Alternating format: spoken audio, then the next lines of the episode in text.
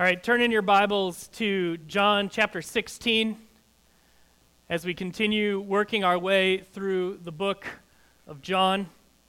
If you're using one of the blue chair Bibles, it's found on page nine oh two. And as you're turning there, I want us to begin our time by thinking about running a marathon. Difficult thing to do. The longest I've ever run in a continuous time. I once did a half marathon, thirteen point one miles. That was enough for me. I didn't have to do it again because that race added a shorter version, and so I'm like, bingo. But you think of a marathon, twenty-six point two miles. And in a statement of the obvious, to run a marathon, you have to train for it. It's not something that you can just decide, you know what, this morning I'm going to run a marathon. I don't recommend that, though I will call the ambulance for you. I went online and I found a couple tips for running a marathon. These include both stuff to do before and stuff to do during the race. Number one, start small. This includes running a smaller race like a five K or a ten K. So the idea of having run a race before, we did this, again, when I was training for a half marathon. I had literally never run a race before. I'm not the running type. And so we tried a five K first just so I could understand it. They also say during training that when you're building up your mileage, you should only increase about ten percent a week. So the idea is you build small by little by little. Number two, this one might be obvious, drink water. Throughout your training, stay hydrated. Also, lots of water the night before and the morning of. Eat a simple breakfast, number three. Just because you're going to be exercising a lot doesn't mean you need to hit up the breakfast buffet. Number four, start slowly. So this is within the race. You shouldn't just go off with a sprint because you cannot maintain that pace. Number five, beware mile twenty. So in many people's experience, again, a, a, a marathon is twenty-six point two miles, and they say there's a real barrier at mile twenty, that there's a wall, not not literally, come on people, but there is a wall you hit that will make you want to give up. But you're so close, comparatively. And finally, again, there's more that can be said, but for our time today, number six, run with a friend. It helps to have someone to support and talk with, especially if they are a more experienced runner. Now, I don't give these to you so because I'm worried about your guys' lack of running races. But what I want us to see is the m- wisdom behind these pieces of advice. That to do something difficult, to do something that takes a long time, to do something that takes a lot of time and energy, it is helpful to be warned or instructed before you do it. So if you've never run a race before, knowing how you should train, knowing what you should do before you have to do it is helpful. Again, it's it's almost too simple, but it's it's a common pattern. That you are better able to finish the race if you know what's coming. If you know ahead of time the hardship you will have to endure, the perseverance you will have to have, you will better be able to persevere. And this is the pattern that Jesus has in our text today. This idea of warning his disciples, instructing his disciples before they have to endure hardship, because he wants them to finish the race of life. In our passage today, connected with last week's passage, we're going to see Jesus talk to his disciples and saying, here's what's coming. And I'm telling you so that you are able to persevere. So our big idea, if you're following along in the outline provided in your bulletin, is this. We are warned of hardship and the promise, the Holy Spirit, so that we can persevere in our faith. So let's look at John chapter sixteen, beginning at verse one. Follow along as I read. This is Jesus speaking. I have said all these things to you to keep you from falling away.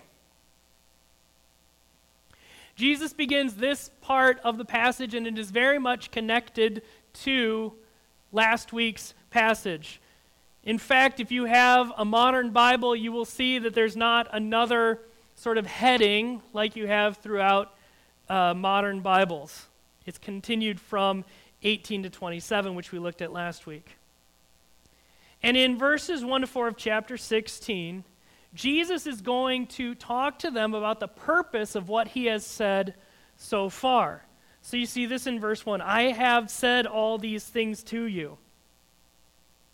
So what did he say? For those of you who perhaps fell asleep or weren't here last week, let me summarize. I don't blame you, I understand. To summarize verses eighteen to twenty-seven, number one, the world will hate you. That those who have rejected Christ will not be kind always to those who have trusted in Christ. Now, last week when we talked about this, when we talked about the topic of persecution, we were careful to say that this applies differently to other countries and other times in history. And we need to be thankful that in general, when we experience hate for being followers of Jesus, it usually takes the form of mockery or honestly just general apathy. And we're thankful that we live in a country where we're not facing the levels of persecution that have happened historically and in other parts of the world. And if you want to think more on that, you can listen to last week's sermon. Number two, the world hates the gospel. That the core message of Jesus is that all people are sinners by nature and by choice and therefore need to be saved by a Savior, and that only Savior is Jesus Christ. And it is only through repentance of our sins and faith in Christ that we can be saved and reconciled back to God. And we see this back then. The controversial part of that is that Jesus was the Savior. Today, it is usually our belief that Jesus is the only Savior that is more controversial. And three, again, in summarizing last week's text, we saw that we are able to go out into a world that may hate us and may not treat us well because we have the Holy Spirit. We are not alone in our task to be His witnesses in His world. We have the Holy Spirit, the Spirit of God indwelling in us. So back to verse one of chapter sixteen. So I've said all these things, again summarized in those three points, to keep you from falling away. And what does that mean? What does Jesus mean when he says falling away? It's a word picture of someone identifying with Christ in some way, identifying as a Christian in some way, but because of the hardship they experience, because of that, they leave the faith.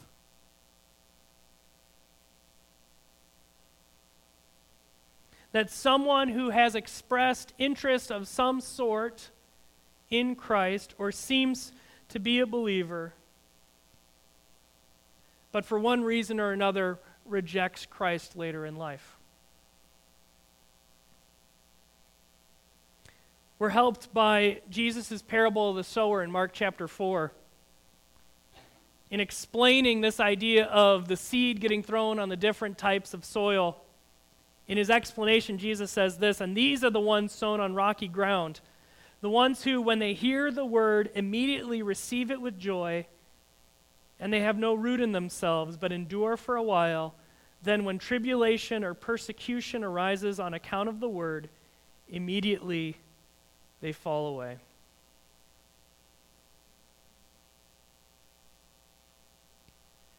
There is a warning that Jesus gives to keep going, to persevere, even when it is hard. And he knows that the disciples, and we know this from history, that the disciples experienced great hardship after Jesus ascends to heaven. And he knows what's coming. They don't know what's coming. And he's saying, I'm telling you these things beforehand so that you're prepared, so that you can endure. Matthew twenty-four, nine to thirteen, again, is helpful for us. This is Jesus speaking. "Then they will deliver you up to tribulation and put you to death, and you will be hated by all nations for my name's sake. And then many will fall away and betray one another and hate one another. And many false prophets will arise and lead many astray. And because lawlessness will be increased, the love of many will grow cold. But the one who endures to the end will be saved." As one author writes, the greatest danger the disciples will confront from the opposition of the world is not death, but apostasy. There's a warning about not finishing the race. Now, other passages of the Bible explain why this is the case. This is not an issue of out-sinning grace and sinning so much so that God cannot forgive you. That is not true at all. But the lack of perseverance, First John two nineteen tells us, a lack of perseverance shows the reality of the faith of the individual. First John two nineteen says this, "They went out from us, but they were not of us. For if they had been of us, they would have continued with us. But they went out that it might become plain that they all are not of us." And so in a related doctrine, what we see the Bible say is that when someone walks away and rejects a faith they claimed, the Bible would say their faith was never real in the first place.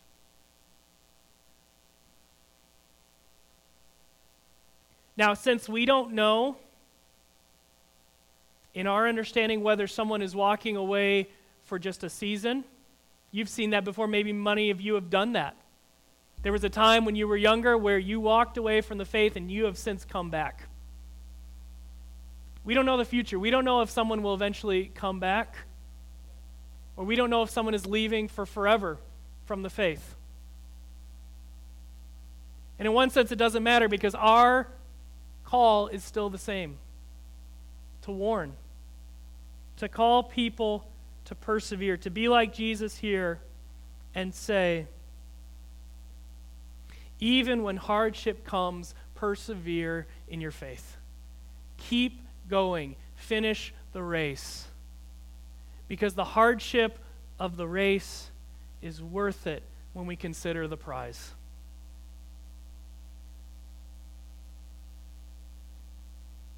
Jesus is telling his disciples in John chapter sixteen, verses one to four, don't stop running. Don't give up. Again, I mentioned earlier hitting mile twenty, hitting that wall and not wanting to go any further. Many of you have experienced that in your life. Those experiences, those circumstances that wrecked you. You had a choice. Do I blame God, or do I continue to follow? Do I give up on Jesus, or do I persevere?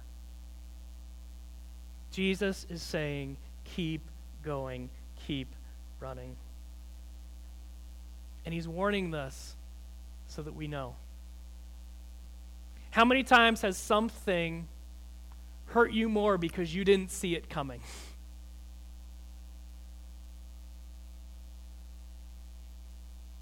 The child who dies.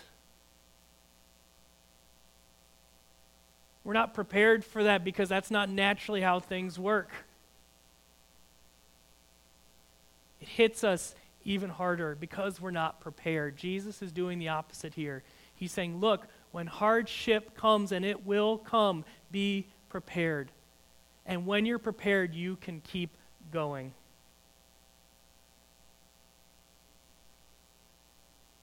And he warns, and he warns them because there truly is hardship waiting for these disciples, and we, by extension, will also go through our own versions of hardship. So let's look at verses two to three of chapter sixteen.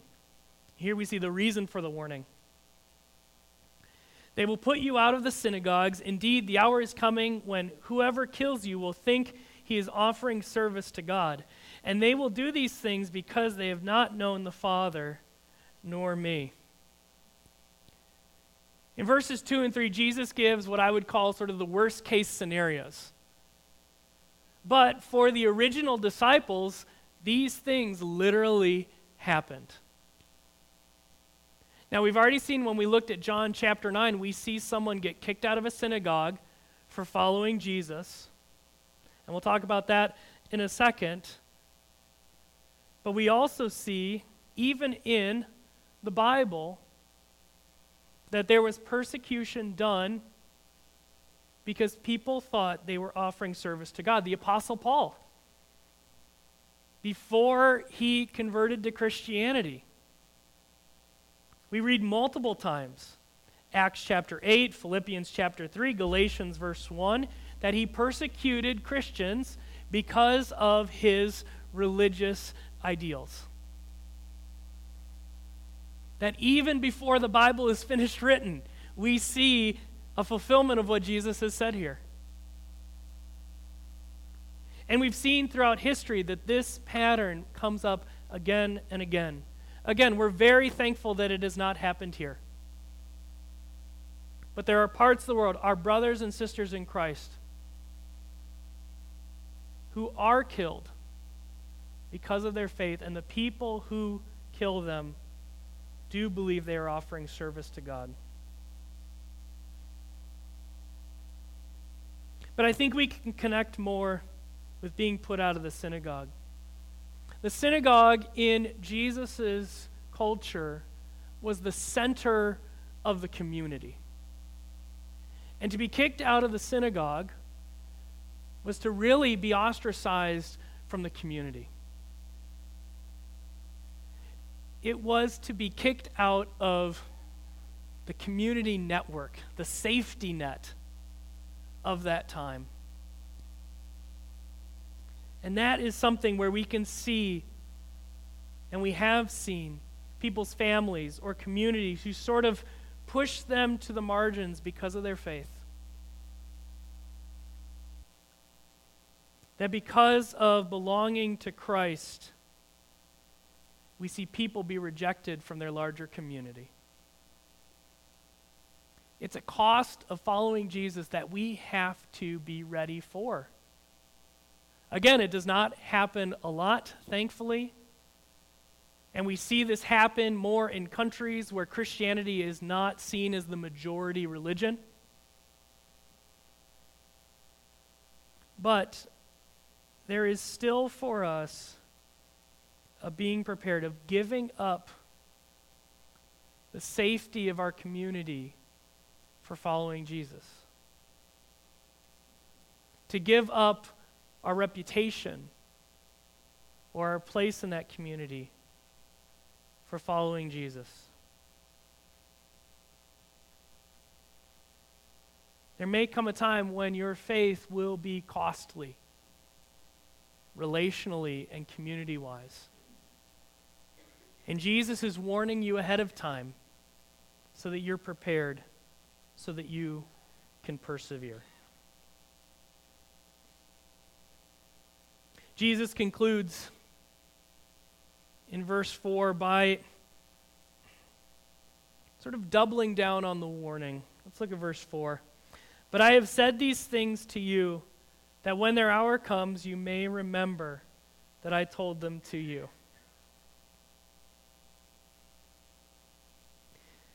The people who deal with hardship or crisis best are those who know what they would do in a crisis before the crisis happens. I mean, you think about, I mean, that's at the essence of any training we do. You think of people who are trained uh, to be E M Ts or to be firefighters. They're training so that when the terrible thing happens, they're not losing their mind. I mean, can you imagine an E M T not ready to help revive someone because they're so freaked out and they just run away? Jesus is saying, I'm telling you these things so that when it happens, you'll be ready.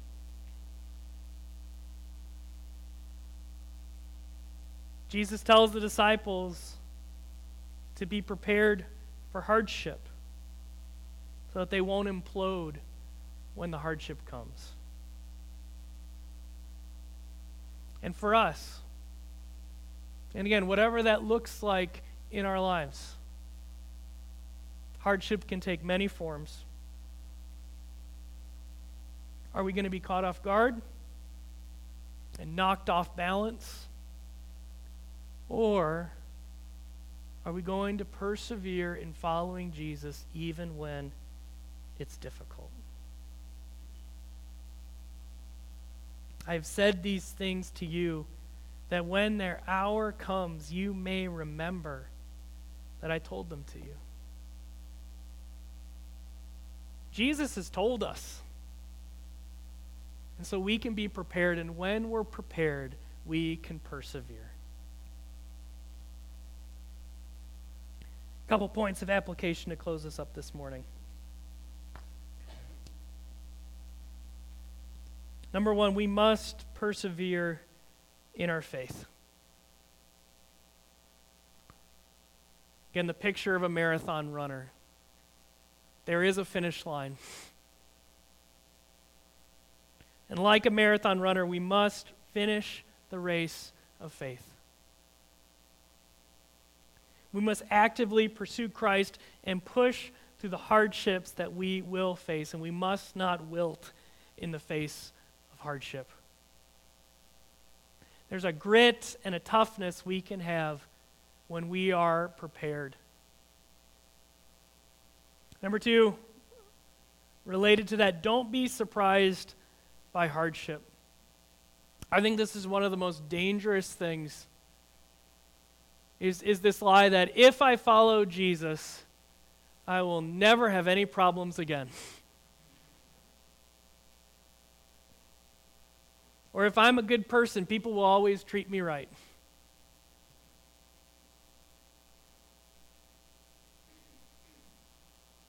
We cannot be so naive.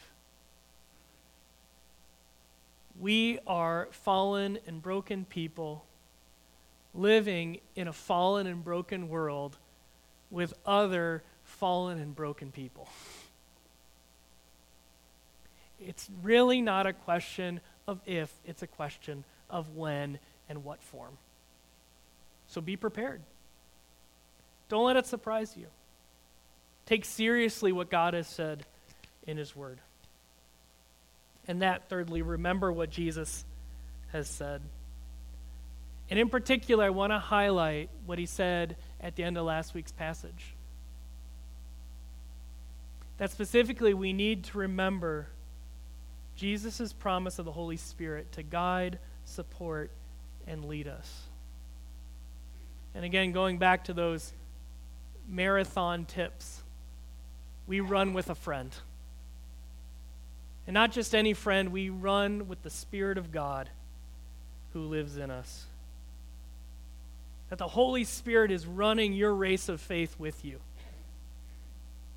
And so through his power, through his guidance and his leadership, we can persevere through any hardship and pain. Let's pray.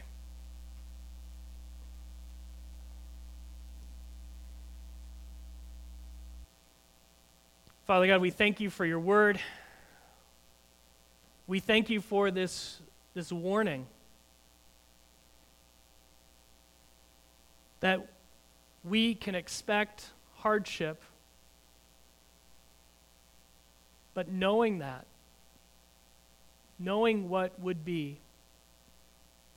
we can persevere by being prepared. God, we thank you for the gift of the Holy Spirit who empowers us, who guides us and leads us and supports us so that we do not run this race of faith alone. And that by the power of the Spirit, we can finish the race and hear from you, well done, good and faithful servant. God, that we would seriously understand your word this morning. We would remember what you had said, and that we would persevere till the end. We pray this in Jesus' name. Amen.